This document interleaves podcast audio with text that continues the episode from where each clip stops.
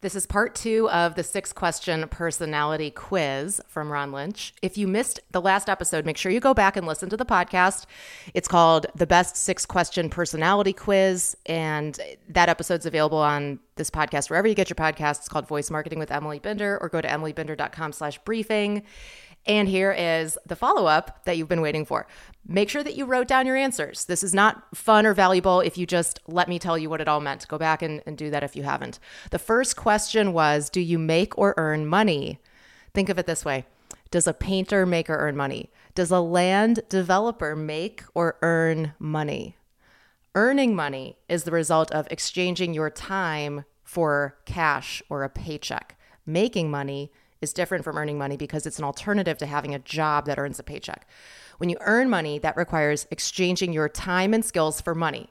And you're paid based on the number of hours you work, even if you're salaried and you're not working on a set hourly rate like a barista. But all of those are ways to earn money.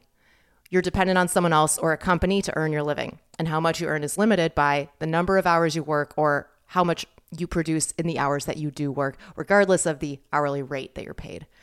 Making money, on the other hand, is using your time to create a product or service that continues to make money for you. It's not dependent on exchanging your time for money. In fact, you're not limited to how much you can make, making versus earning money. The second question was name three people you admire and three traits about each of them that you admire. Okay, you put down your three people, you put down the three adjectives for each. The next question after that, number three, was to think of someone that was the opposite of the people you admire and three traits to describe that person. Whatever you said, the three people you admire are the traits you love most about yourself. The trait that you dislike, that trait that was the opposite of the people that you admire, is what you dislike in yourself. Shocker, right? And then let's go on to the next one here. It was define integrity.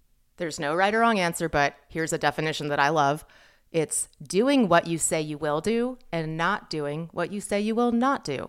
That's integrity.